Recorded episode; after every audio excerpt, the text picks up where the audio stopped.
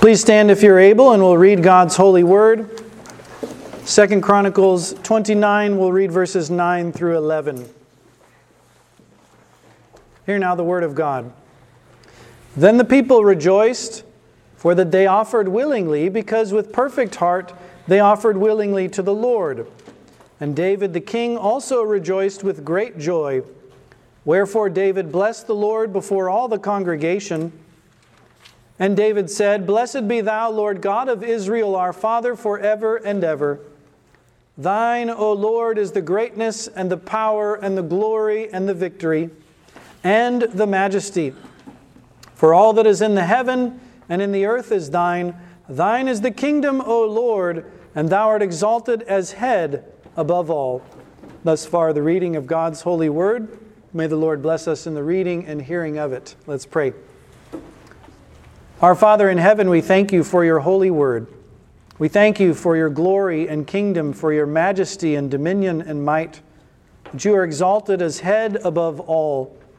So bless us to worship and glorify you, to bless your holy name with an undivided, with a perfect heart. We ask in Jesus' name. Amen. Please be seated.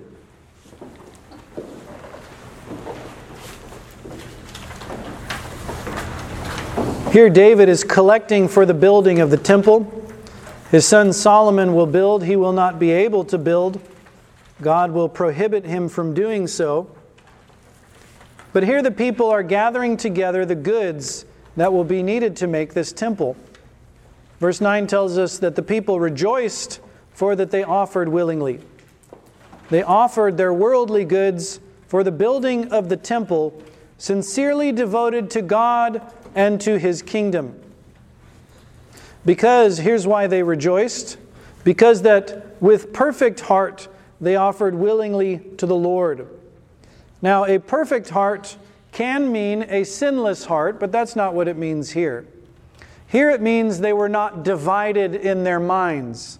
Shall we give or shall we not? Well, I'll give just so that people see me. No, they weren't divided. They gave for the glory of God for the building of his house. They offered willingly, with a perfect heart, not with love of money, but love toward God and all their worldly goods at God's disposal. They were glad at this, they rejoiced in this. And notice, David the king, he also rejoiced with great joy. When a godly superior sees his inferiors obeying the Lord, what should his response be? Praise God. I bless the Lord. I rejoice that the people have given with their hearts sincerely. Verse 10 Wherefore, or because of David's great joy and the people's generosity and sincerity, wherefore David blessed the Lord before all the congregation. Who was it that made the people offer willingly? Who was it that gave them an undivided heart? Could they pat themselves on the back and say, Bless my soul, I sure did a great deed today? No. Because of what they did, David blesses God himself. It's very important. Before the whole congregation, God had changed their hearts. God was the source of their sincere worship and their undivided devotion, and therefore David blesses God. Notice what he says. Verse 10 David said, Blessed be thou, Lord God of Israel our Father. Now, first note, he is Jehovah. Blessed be thou, Jehovah, or Lord. And then he tells us something about Jehovah. That is, that he is the God of our father, Israel. We are heirs of the same God with the same inheritance as Israel himself. We partake in the root, in the fatness. We are heirs of God, joint heirs with our father Israel. This is the gift that God gave to us. And notice, not only is God to be blessed with his inheritance, the children of Israel, in this time, in this life, but how long should that worship continue? Forever and ever, David says. An eternal God deserves everlasting praise. And guess what? He will receive it from his inheritance, from his people. We will praise God forever and ever. There are some foolish people who say that in the Old Testament, their notion of the future is just a continuation of this life. And now in the New Testament, we have the opposite. We have the eternal life. Is that what this says? Did David expect that when he died, that would be it? No. His anticipation was that his blessing of God, together with Israel, who is in heaven with God, would be everlasting. The blessing and praising of God would endure throughout all ages by David and all godly saints, together with Israel, our Father. Now, note verse 11 Thine, O Lord, is the greatness now, this word greatness refers to dignity, to majesty, or to greatness. God's exalted kingship, it belongs to Him alone. All greatness. Then he says, and the power. That is the strength, the might, the valor, the bravery, all of it is yours. And the glory, the splendor, the renown, the beauty, or the boasting. Whose is it? It's yours. The victory, the eminence or perpetuity, the strength or victory, that is yours, O God. What else is God's? Majesty, vigor, splendor, shining forth in power. It's all yours, God. And then what else? For all that is in the heaven and in the earth is thine. God owns it all. Not only is He glorious in Himself, possessing greatness, power, glory, victory, and majesty, He owns everything else. In heaven and in the earth, it's all His. Who first spoke and they came into being? Who upholds all things by His power? Who causes all to come back to him as the end of all things, but God himself? All that is in heaven and in the earth is thine. Then note, Thine is the kingdom, O Lord, and thou art exalted as head above all. Who owns kingship? God does. He has a universal dominion. Now, this word head is to be the principal, the first, the top dog. Who's top dog? Who owns all? Who rules all? Who has all headship, kingship, government, sovereignty, and reign? God Himself. I note then this doctrine. The worship of God is built upon the foundation of His person and works. The worship of God is built upon the foundation of his person. That is, what sort of God are we talking about? And that's what David is describing greatness, power, glory, victory, majesty. All that belongs to God himself, his person. What about his works? Well, he moved the people to offer willingly. He can change hearts in the gospel, but also he's the creator universal. He's created everything that we see, He owns it all.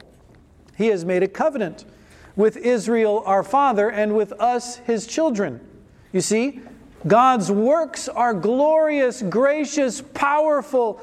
God's person, God's works, these are the basis on which worship is offered.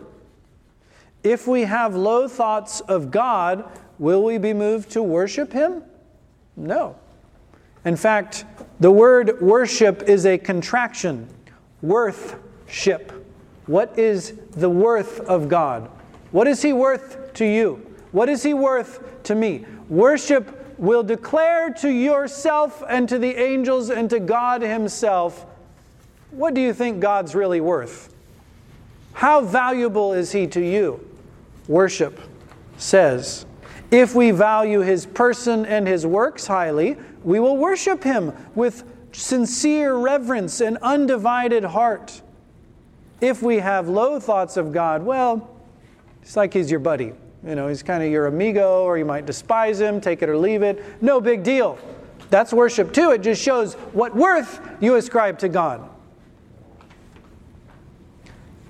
God is glorious, God is majestic, He is highest in dignity, He is able to do all things.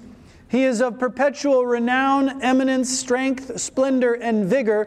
God created, upholds, and governs all things, and brings all things to their appointed end. God made a covenant of grace with our father Israel. Therefore, we may bless, praise, worship, and pray to God. Because of God's glory in Himself, because of the greatness of His works, therefore David blesses God before the congregation. Let us then meditate on the glorious attributes of God. Let us think upon His majesty and let us rejoice greatly. If God has moved our hearts to worship Him, let us bless God for His work in us. Let us submit to His principality, His headship, His sovereignty, His providential government, His moral right to rule us by His commandments. This is true worship to God. And note also, what is it that encourages David to praise God, to bless him, and to pray to him? It is God Himself. Let us take our encouragement in prayer from God only, because if it's our will that's going to be done, there's no point. Might as well just go do your will. Why ask God? But if it's God's will that is to be done, we can be encouraged in our prayers. As the famous missionary to India, William Carey, says, expect great things from God, attempt great things for God. What do we expect from God? What are we going to ask Him for? Well, what has He told us to ask? That all the kingdoms of the earth would bow before His scepter and do His holy will that we might be sanctified fully in body and spirit and in soul, that we might be raised from corruption to incorruption, that we might dwell with Him forevermore. Pray these things. Let us take our encouragement and prayer from God only. If we desire to praise God, to obey Him, to pray to Him, it is the glorious, majestic, and gracious God that has moved us so to do. Please turn over to 1 Corinthians chapter 14, if you would, page 1160 of your Pew Bibles. 1 Corinthians chapter 14.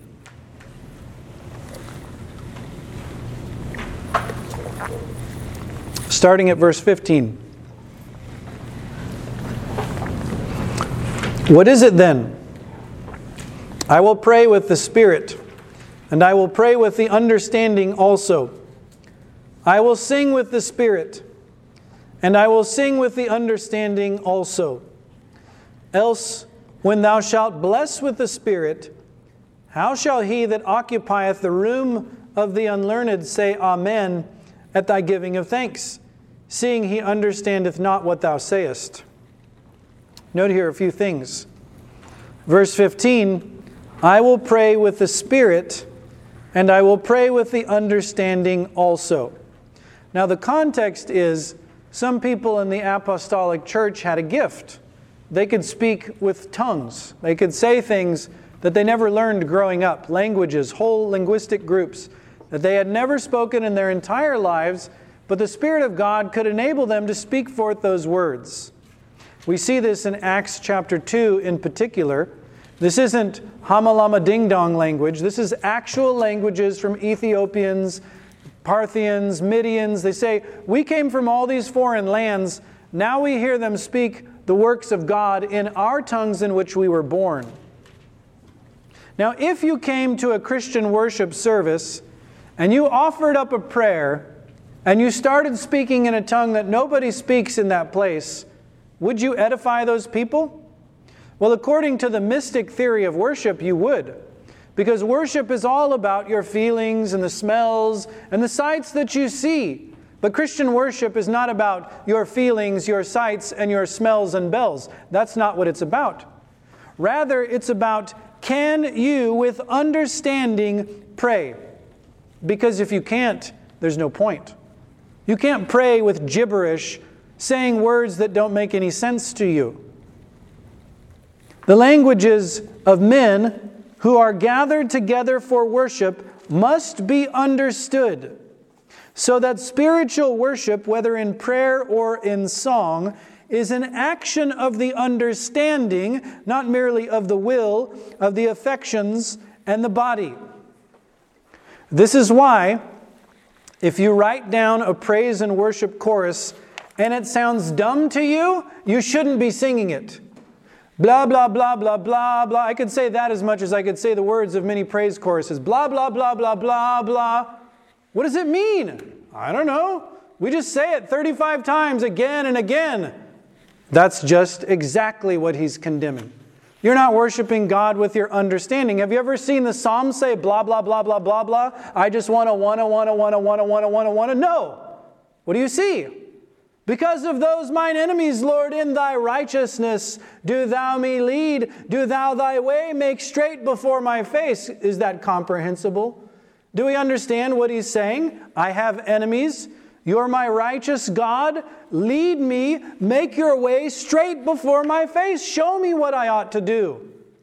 That's not blah, blah, blah, blah, blah, blah. No. You must sing with your understanding. And when you pray, you must understand what it is that you say and what it is that others say. And note verse 16 Else, when thou shalt bless with the Spirit, your inner man praising, blessing, or praying to God with the voice of thanksgiving, but you speak in a tongue that your neighbor does not understand, how shall he that occupieth the room of the unlearned say Amen at thy giving of thanks? Notice, there is a man who does not know your foreign language.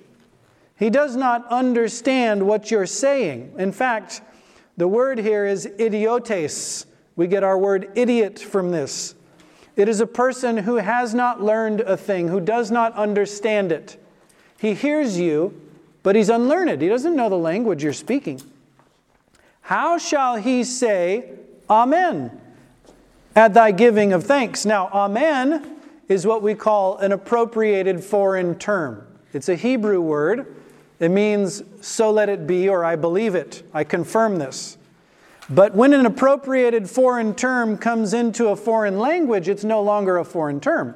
It's now a Greek word. Amen is a Greek word, and it's a Latin word, and it's an English word, and it's a Dutch word, and it's a German word, and every other language.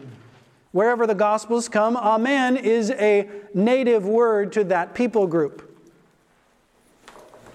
And why do we say Amen? I consent. So let it be. Be it so. Now, this is the proper conclusion of prayer in general and of giving of thanks in particular. If someone gives thanks for a benefit God has given, we should consent to it. We should say, Amen. I agree with that. We should state in the prayers as they are concluded, should we consent to them and know that God is pleased with this prayer, we can say and ought to say, Amen.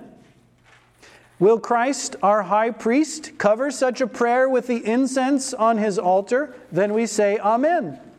Will those prayers ascend before the face of God through the merits and mediation of Christ? Then we say, Amen. Question 107 of our shorter catechism What doth the conclusion of the Lord's Prayer teach us? The conclusion of the Lord's Prayer, which is, For thine is the kingdom and the power and the glory forever, Amen, teacheth us to take our encouragement in prayer from God only and in our prayers to praise Him, ascribing kingdom, power, and glory to Him, and in testimony of our desire and assurance to be heard, we say, Amen.